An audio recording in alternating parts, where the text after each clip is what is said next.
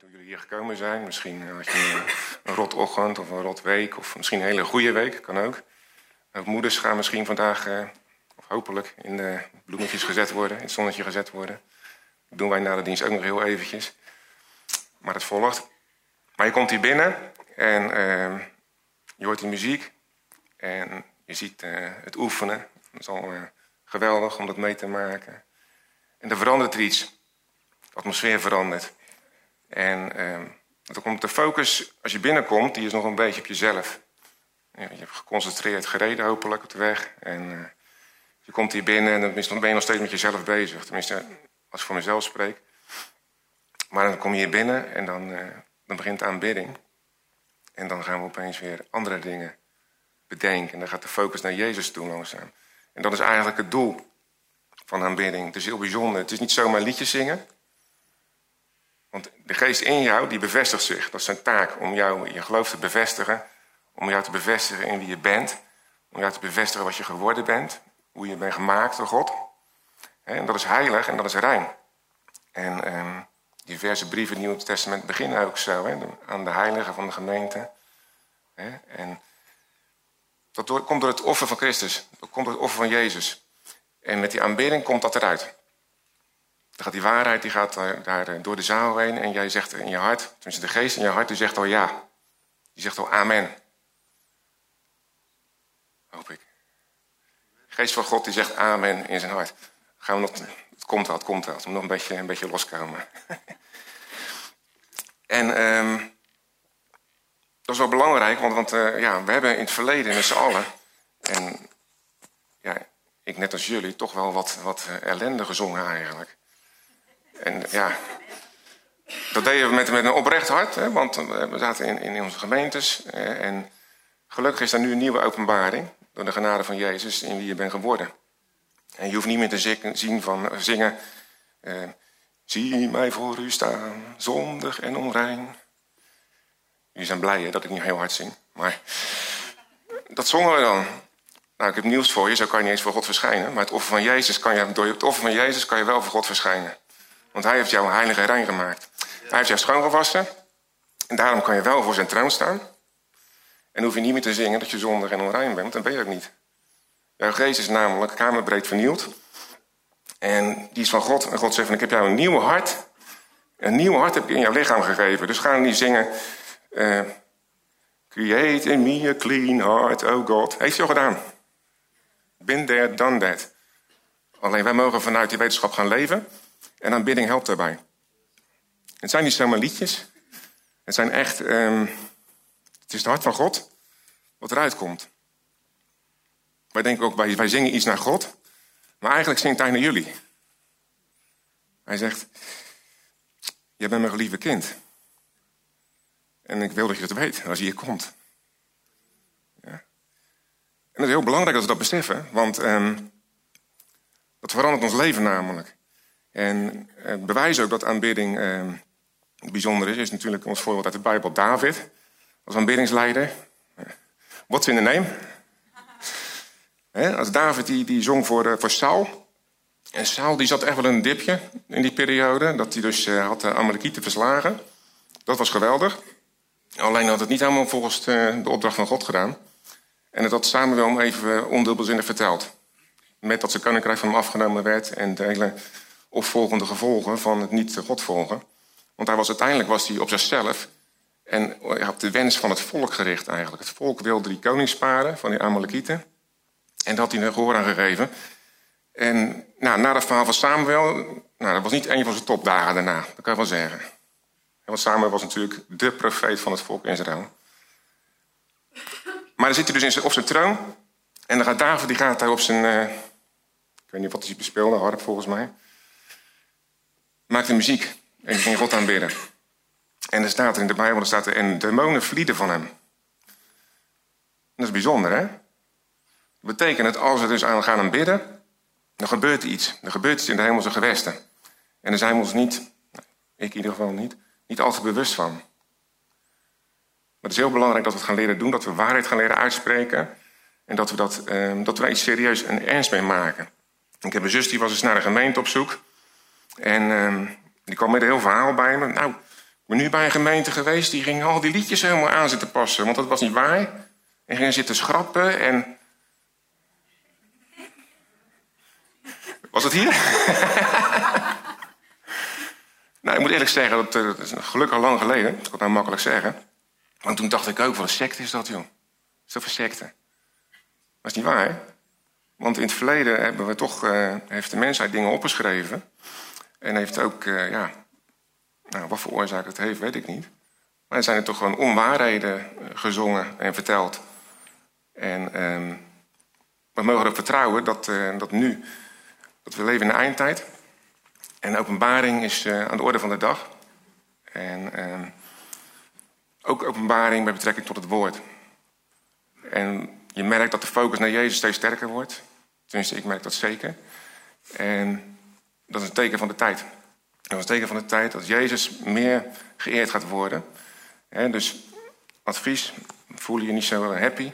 Ga gewoon eens lekker proberen, ga gewoon eens lekker uh, aanbidden. Ja. En je kan het op verschillende manieren doen. En muziek is een heel sterk middel.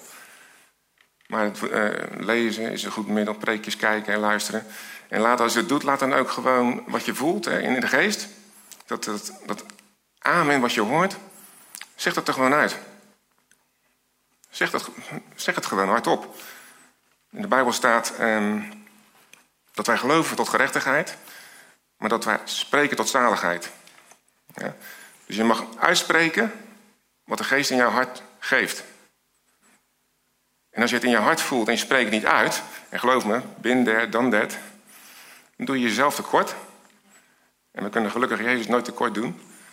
Maar hij reikt iets aan en je mag het, uh, je mag het aannemen, je mag het uitspreken en jezelf bouwen. Mag de volgende sheet op.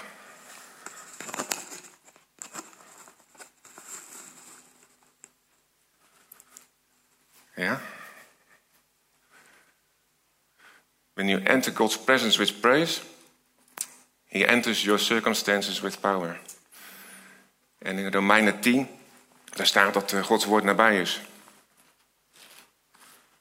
En dat is met de, aanbidding, dus ook Gods woord wat uitgesproken wordt over jullie heen eigenlijk. Over ons heen. In Romeinen 10 vers 8 staat, maar wat zegt zij?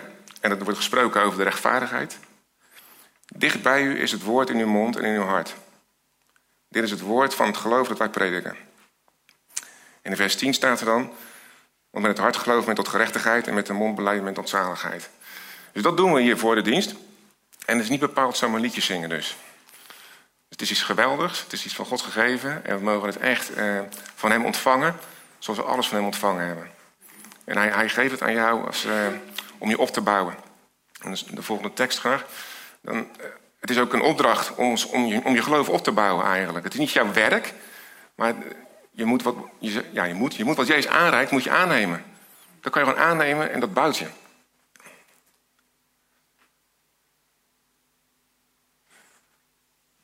In jou gebeurt dat, die aanbidding. In jouw nieuwe hart. Het enige wat jouw nieuwe hart, die Heilige Geest wil en doet, is God aanbidden. En jou bevestigen in je geloof. En met het uitspreken bouw je jezelf dus op. En dat heb je allemaal nodig, toch? We hebben toch nodig dat we opgebouwd worden. We lopen toch de hele week eh, nou ja, door de modder, zal ik maar zeggen, van de wereld. En eh, maak je dingen mee die gewoon niet leuk zijn. Dingen die, uh, waar je denkt van, ik voel me op de proef gesteld. Of ik ervaar, ik ervaar het helemaal niet.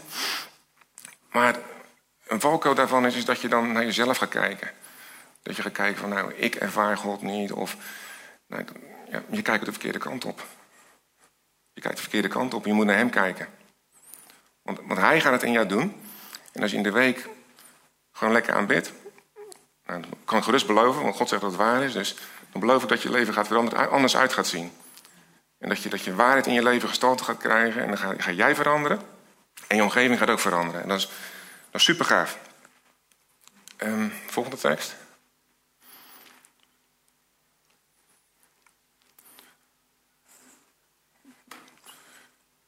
Judas 21. Eh, je mag het dus verwachten. Als je dat gaat doen, mag je verwachten dat er wat verandert in je leven. Ja, het is een belofte van God dat, dat, hij, dat, dat hij jou dan bouwt. Dus dat is heel belangrijk.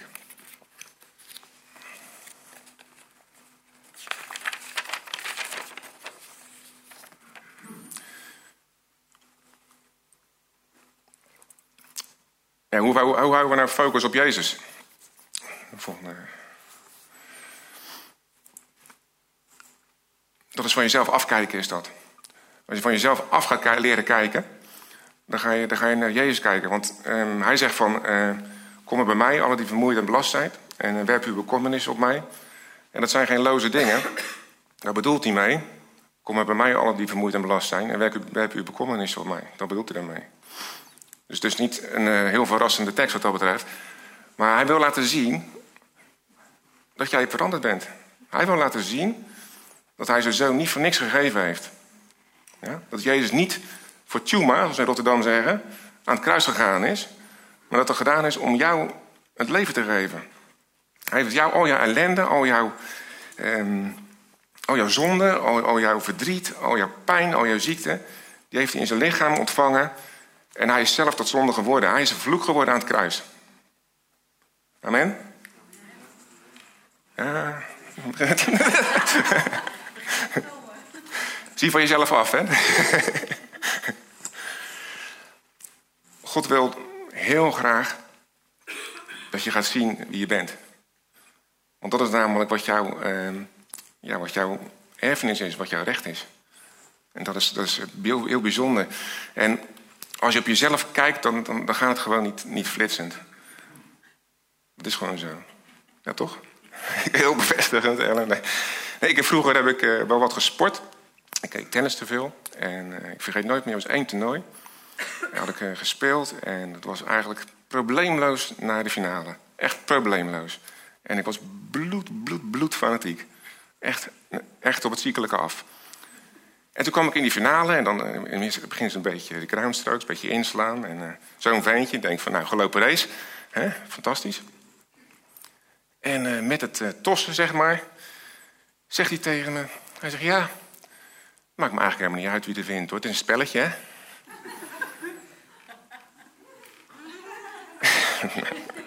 ik nog in mijn woordenboek kijken. Nee, spelletje. Ik hier gewoon, ik wil bloed zien. ik ga, ik ga heel, helemaal met onder het grevel stoppen. Maar, nou, voorspelbaar, die hele wedstrijd was om zeep. Ik heb me glorieus verloren. Echt, er kwam helemaal niks meer uit mijn handen. En, en dat kwam omdat ik gewoon, ik was gewoon met mezelf bezig. Ik was gewoon met mezelf bezig. En het voorbeeld gaat niet om dat je, dat je niet fanatiek mag sporten. Daar is helemaal niks mis mee. Maar het, het voorbeeld is dat je dus door wat anderen tegen je zeggen... of door eh, dingen die je meemaakt... dat je op een gegeven moment op jezelf gericht bent. En dan ga je spelen vanuit jezelf. En dan ga je tegen jezelf aanlopen. En dan denk je, het lukt niet. En dan word je boos op jezelf. Ja? En voor je het weet zit je dan in veroordeling. Zit je gewoon in veroordeling. En zo simpel is het. En een paar voorbeelden wat je dan tegen kan komen. Even kijken hoor.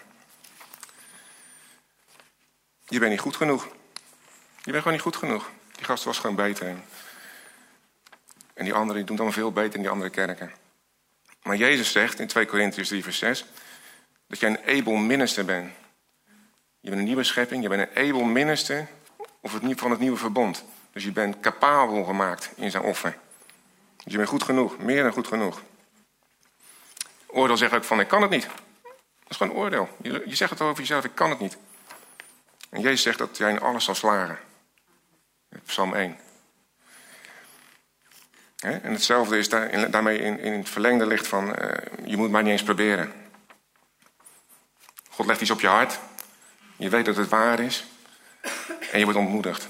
Door wat voor omstandigheden ook. En dan zegt het oordeel eigenlijk, het is gewoon een oordeel. Je moet maar niet proberen. Doe maar niet. Ja, dat is één die zeker zijn sling heeft dan. Want jij komt niet tot je recht. En als iets wil wat, wat Jezus wil, is dat jij tot je recht komt in hem. Anders was zijn offer namelijk voor niks. Hij heeft zijn offer gegeven dat jij tot je recht kan komen. En je kan alleen tot je recht komen als je in die vrijheid gaat staan en niet meer op jezelf gaat kijken. En als je op jezelf kijkt, dan zet je je eigenlijk jezelf naast, naast de genade van God. Het heeft niks te maken met dat je dan verloren geraakt of zo, helemaal niet. Maar je mist gewoon je doel. Ja? Je komt niet tot je recht. Oordeel zegt ook van het komt niet goed. Nou, dat had ik halverwege de wedstrijd al door toen hoor. Maar,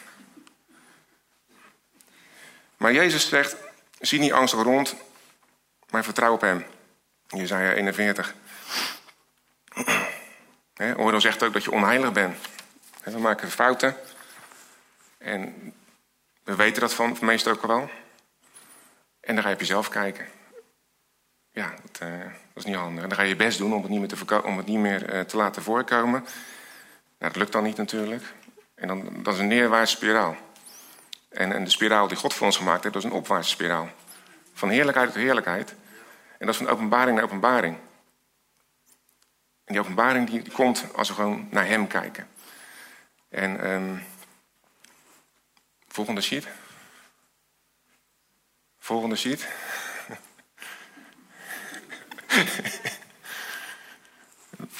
Ook van onze bekende cartoon. Het zijn de Romeinen, ze zien er daar een beetje lullig uit. Maar dat waren ze niet hoor. Ze bezaten ongeveer de halve wereld op een gegeven moment. En um, nou, dat deden ze op een manier dat ik denk van hé, hey, dat zouden wij als christenen moeten doen. Dan zouden we ook de, wereld bezitten. Want die, die Romeinen die hadden dus uh, de gewoonte om, om hun kinderen, die hadden die magistraten, die, uh, die, die, hadden dan ook een gezin. En die zeiden vanaf jongs af tegen dat kind, jij gaat heersen. Jij gaat heersen. Ga maar mee, mee naar mijn werk. En ze gingen mee. Ze gingen mee naar, het, uh, naar de Senaat en gingen ze kijken hoe papa dat deed. Hoe die uh, de mensen bespeelde, want dat, dat was het toch wel een beetje. Hoe die sprak, hoe die, hoe die regeerde. En dat maakte ze zich eigen. En dat was een heel sterk element in, die, in de cultuur van die, van, van die Romeinen. Want die kinderen gingen dat ook, die gingen in zichzelf geloven. En wat zegt God tegen jou? Je bent bestemd om te negeren. En dat mogen we tegen onze kinderen zeggen. Maar ik zou het ook maar toch maar eens goed in de spiegel zeggen. Ik heb het nodig elke dag. Om tegen mezelf te zeggen: van je bent bestemd om te regeren. Je bent niet bestemd om te verliezen. Je bent bestemd te winnen, want je wandelt al in die overwinning van Jezus. En, en die Romeinen, dat hadden ze niet door, want ze aanbaden allerlei goden, behalve onze God. Want Paulus heeft later nog, later nog de, de onbekende God heeft hij nog benoemd. En dat vonden ze toch ook machtig interessant, want ze waren, ze waren wel heel religieus. Maar um, ja, het ging natuurlijk mank wat ze deden, omdat het afhankelijk was. De Romeinse cultuur was een cultuur van uh, ja, democratie uh, en erg afhankelijk van uh, de publieke opinie. Dus een magistraat die, die regeerde dan een jaar of vijf, meen ik. Een grote uitzondering werd dat uit, verlengd. Maar in principe was het heel afhankelijk van wat er om hem heen gebeurde. Of die veldslagen won, dan kreeg hij aanzien. En, nou, Paulus bijvoorbeeld was een Romeins staatsburger. En ook de mensen om hem heen trouwens ook hoor, niet alleen Paulus. En dat deden ze, dat was gewoon een politieke zet. Ze maakten veel mensen om hem heen, maakten ze Romein. Dat zijn magistraat in dat gebied veel mensen had die hem konden ja, volgen, eren, eh, aanzien. Hoe meer, hoe beter. Maar het ging mank. Het ging mank. En, en bij ons gaat het niet mank, want wij zijn het echt. Wat zij zo geprobeerd te zijn, waar ze de halve wereld mee veroverd hebben, wij zijn dat echt. Um, nou, Romeinen worden opgevoed met van jongs af aan een droom. Nou, jij bent ook geboren om, groot te zijn. En jij mag ook dromen. Maar jij mag dromen, en dat is eigenlijk waar ik mee begon met, met die aanbidding. Jij mag dromen over van wat God over jou zegt. En dat is, dat is een dream come true is dat. Dat is echt waar. En je mag die droom gaan leven, zeg maar. Romeinen hadden aanzien door rijkdom. Als je een beetje geld had, werd je, je een soldaat. En als je nog meer geld had, dan werd je een uh, voorman. En uh, ja, dat, dat was belangrijk. En die overwinning die telde er mee. Maar in de geestelijke wereld zijn jij en ik al overwinnaar.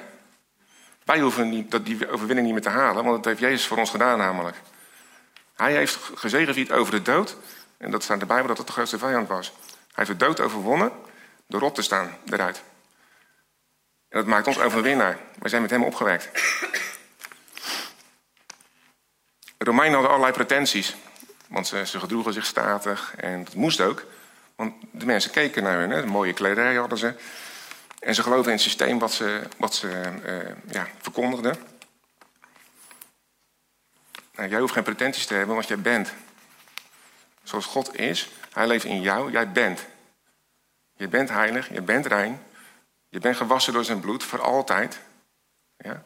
En je heeft er niets voor hoeven doen. Je hoeft alleen te geloven in Jezus, wat hij voor je gedaan heeft. En dat zorgt dat jij bent. Dat je een overwinningsleven mag, uh, mag leven. Ja?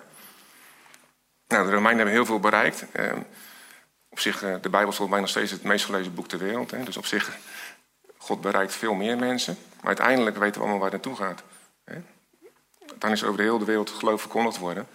En ja, we leven nu in een tijd, hè, als we kijken naar Jozef Prins, wat voor bereik hij bijvoorbeeld heeft nu op de wereld. Dat is enorm. En dat is precies in een, in een, een area waar ze tien jaar geleden nog zeiden van... Oeh, moet daar het evangelie komen? Ja, dus de wereld verandert voor onze ogen. En, um, maar wat, wat heel belangrijk is, is dat je je gaat gedragen. En dat niet als een werkje, zeg maar, maar dat is iets wat je mag leren. Dat je je niet uit het veld laat slaan uh, door je omstandigheden, maar, maar, dat je mag weten van... Hey, um, hij in mij kan het wel. Mijn omgeving zegt, ik kan het niet, maar hij in mij kan het wel.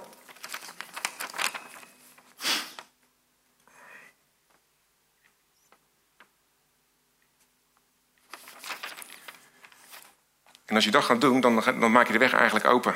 Je, de weg is open. Maar voor ons gevoel kan die wel gesloten zijn. Dat we denken van, nou, de, de, een uitspraak is, de, de, de, hemel is van kopen.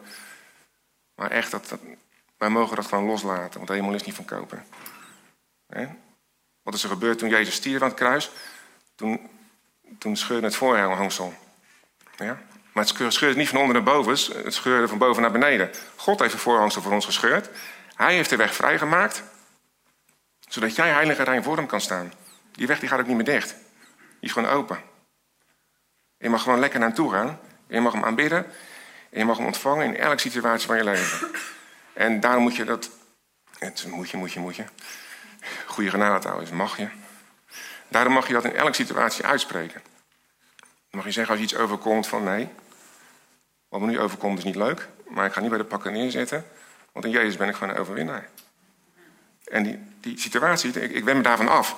En dat bedoelde ik in het begin met van, we kijken, we kijken de verkeerde kant op. We kijken naar onze situatie en dat bepaalt onze acties. Terwijl we naar Jezus moeten kijken en van Hem mogen verwachten. En dan gaat je leven echt veranderen, want uh, je mag erop vertrouwen. Zijn woord belooft het. Een paar teksten heb je gezien. Maar de Bijbel staat ook voor vol mee. Dus laat je gewoon voeden met, met, die, uh, met, die, uh, met die waarheden. Laat de geest in je gewoon dat bevestigen. En ehm, laat je niet uit het veld slaan door wat mensen tegen je zeggen of wat omstandigheden doen in je leven. We mogen er echt gewoon op aansluiten. En misschien ben je hier vanochtend dat je zegt van, uh, nou, ik, ik weet echt niet waar je het over hebt. Ik, waar gaat dit over? Nou, dan, dan denk ik dat je nog geen kind van God bent. En dan gaan we na de dienst met je bidden. Kom naar ons toe. Geef je hart aan hem. Ja, ontvang die geest. Ontvang die geest van, van, van bevestiging. Die heerlijkheid van God in jou. Ontvang het. Je krijgt het voor niets. Is voor niets voor te doen. Je hoeft alleen maar te geloven. Hij legt het je niet op, hij reikt het je aan. Als een geschenk. En ja, als je wat langer op de weg bent, zoals we dat dan uh, zeggen, dan kan je ook wel eens in een situatie komen dat je denkt van nou, ik ben het gewoon een beetje kwijt. Ik, uh, ik ben niet blij meer. Ik, uh, ik hoor het elke week aan en het landt niet. Het landt gewoon niet. Laat gewoon naar de dienst voor je bidden. Ja? En um, ik wil eigenlijk uh, straks met de mededelingen, even, zal, ik, uh, zal ik voor jullie bidden. En het is één op eentje van jou met God. Het is een één op eentje van jou met God. Hij wil het beste voor jou. En als jij gaat floreren, als jij gaat opstaan, dan gaat het ook binnen je gezin veranderen.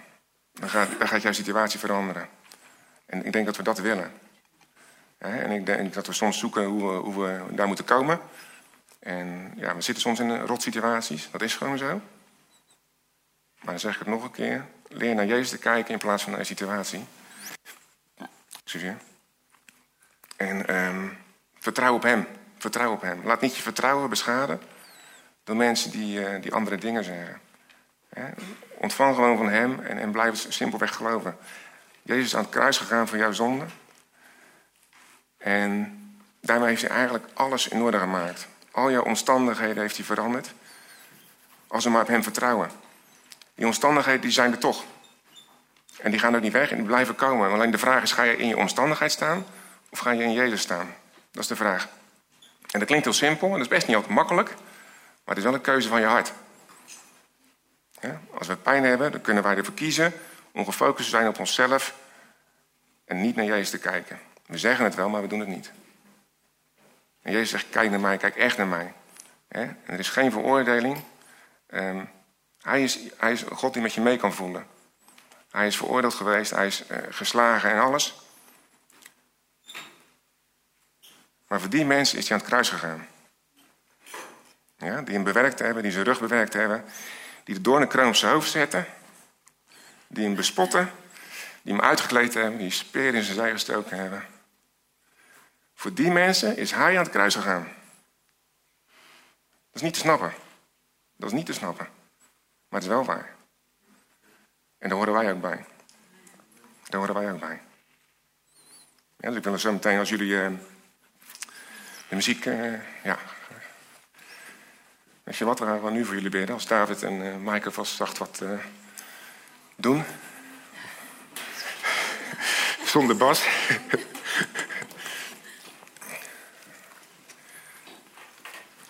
en dan ga ik vragen of jullie,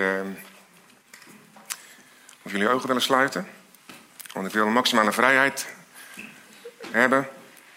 Omdat soms ja, we niet op Jezus gefocust zijn, maar op, op de mensen die uh, om ons heen zijn. En dat is gewoon soms niet makkelijk. Dus ik vraag of jullie ogen te sluiten. En ik ga voor jullie bidden. Dank u wel, Vader, voor deze dag. Dank u, Vader, voor uw, uh, voor uw heerlijke offer. Dat u uh, Jezus um, gegeven heeft. Omdat u wist dat wij het niet konden heeft u uw enige geboren zoon, uw geliefde kind gegeven. Uw eigen kind heeft u gegeven om, uh, om te sterven voor ons aan het kruis.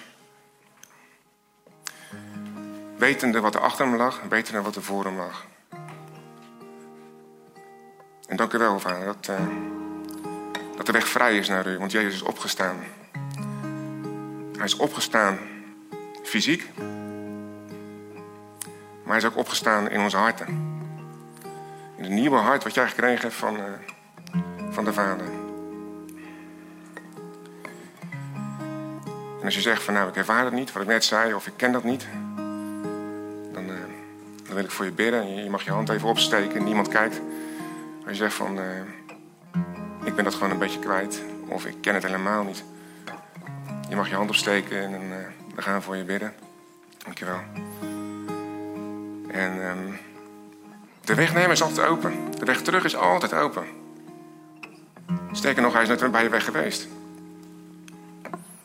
Maar wij hebben onze blik van hem afgewend. En hij zegt vanmorgen, vanmorgen tegen jou, zegt hij... Ik ken jou. Ik ken jou met al je fouten. Ik ken jou met uh, je twijfel. Ik ken jou met je ongeloof. Maar ik zegen jou. Ik zegen jou, want ik ben voor jou ben gestorven.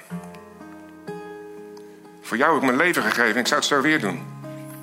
Maar het is niet nodig, want mijn leven heeft jou rein gemaakt. Mijn opstanding heeft jou rein gemaakt. En dan mag je geloven, dan mag je aannemen. Vertrouw mij. Misschien voel je dat je jezelf vervuilt, of dat je jezelf iets aandoet, of dat je jezelf gedraagt op een bepaalde manier. Kijk naar mij. Kijk naar Jezus. Hij is het die voor jou uh, gevochten heeft. Ja? Hij heeft overwonnen. En je mag loslaten. Je mag loslaten deze morgen. En je mag loslaten in, in je leven. En vertrouw op Hem dat Hij het gaat maken in je leven. Vertrouw op Hem. In Jezus' naam.